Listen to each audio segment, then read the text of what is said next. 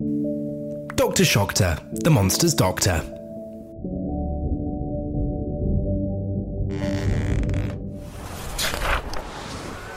Dr. Shockter was a doctor like no other. Yes, he attended university and studied hard at medical school, but his patients are not like you or me. His hair was ghostly white and grew upwards and outwards, spiky, like an albino porcupine. To put it bluntly, he looked like he'd been electrocuted. He wore large, round prescription goggles to help him with his famously poor eyesight, and a long white lab coat with elbow length black rubber gloves was his outfit of choice. It's actually rumoured he's never worn anything else. Ever. But anyway, as I was saying, Dr. Shockter's patients aren't like you or me. They're. well. monsters. Yeah, you heard me right. Monsters. Frankenstein's lost an arm? Dr. Shockter stitches on his replacement. Dracula needs a root canal. You can count on Dr. Shockter. A werewolf has fleas. They'll have to go somewhere else. Dr. Shockter is not a vet. I'm just kidding. Dr. Shockter deals with any and all supernatural ailments. You might be wondering how Dr. Shockter became the number one GP, that's ghost practitioner in the land of the living and the dead. Well, it all started one Halloween evening back when the doc was in his final year of medical school. He was at a fancy dress party with his friends, dressed as a vampire. He'd spent months working on his costume, hand stitching together a cape made from his grandmother's curtains and custom making fangs from some spare rubber left in the medical labs. He looked the real deal. The party was great fun and he got loads of compliments about his costume and how realistic it looked.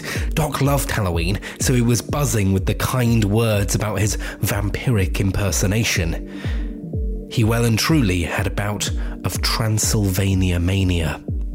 Walking home along the canal, a colony of bats swirled over his head. Ha, that's awesome, he thought to himself. Psst, up here. An indistinguishable accent from up above, Doc whispered.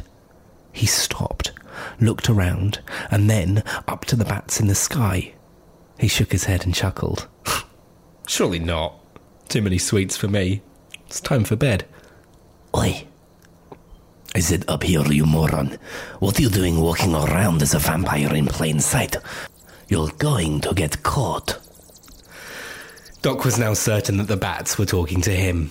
Were these Hollywood level costumes? Ultra realistic anthropomorphic drones designed to trick trick or treaters?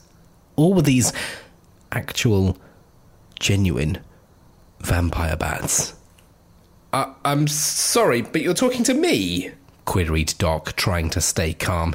He was both petrified and excited in equal measure. Well, who else would be talking to Count Domula? An especially sassy bat retorted, You're going to get us all caught. Um, I- am sorry, but I'm not a real vampire. This is just a, a costume, Doc struggled to confess. A chirping chorus of bats murmuring and squabbling overhead began until one proclaimed, Okay, okay, you've seen too much, you're coming with us. And before Doc could process what they said, the bats flipped down and picked him up in an impressive display of strength and organisation and flew off with him. Doc doesn't remember what happened after that, but all he knows is that he now lives in a surgery saving monsters on a day to day basis. Today is an extra special day. It's Halloween. Doc still loves Halloween, even though it tends to be his busiest day of work.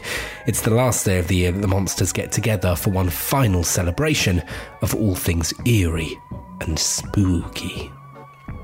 Doc's receptionist, Melanie, is a Gorgon. That's a vicious female monster from Greek mythology with sharp fangs and hair of living venomous snakes.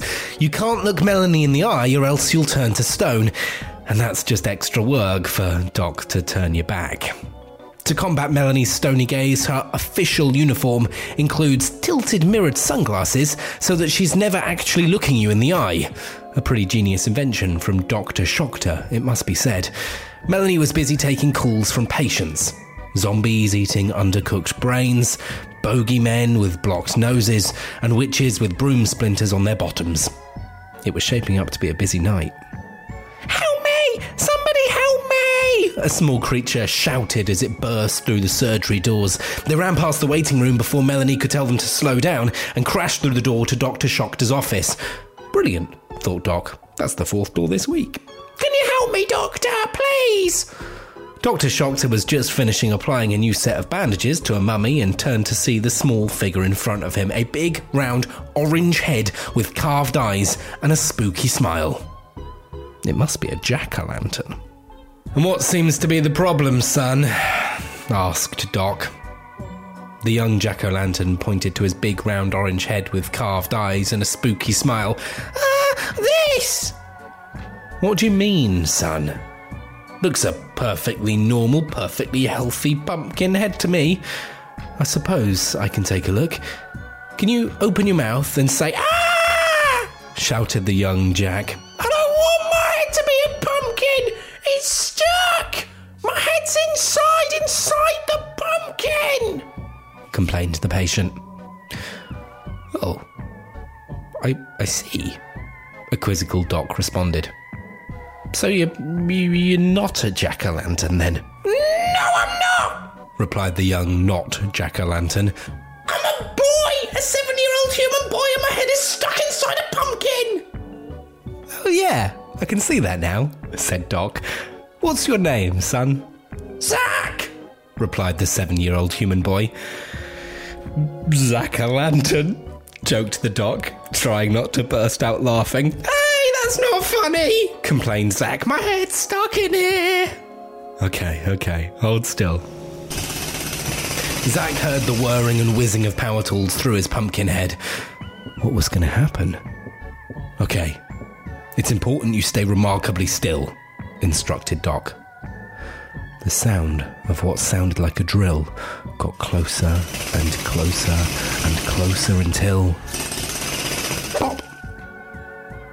Doc lifted the pumpkin off Zack's head, and he was free. Thank you! Thank you! I thought I was going to have to live the rest of my life with a pumpkin on my head. That's quite alright, son, but can I just ask, how did you find my surgery? Oh, well, I was walking along the canal and I saw some bats.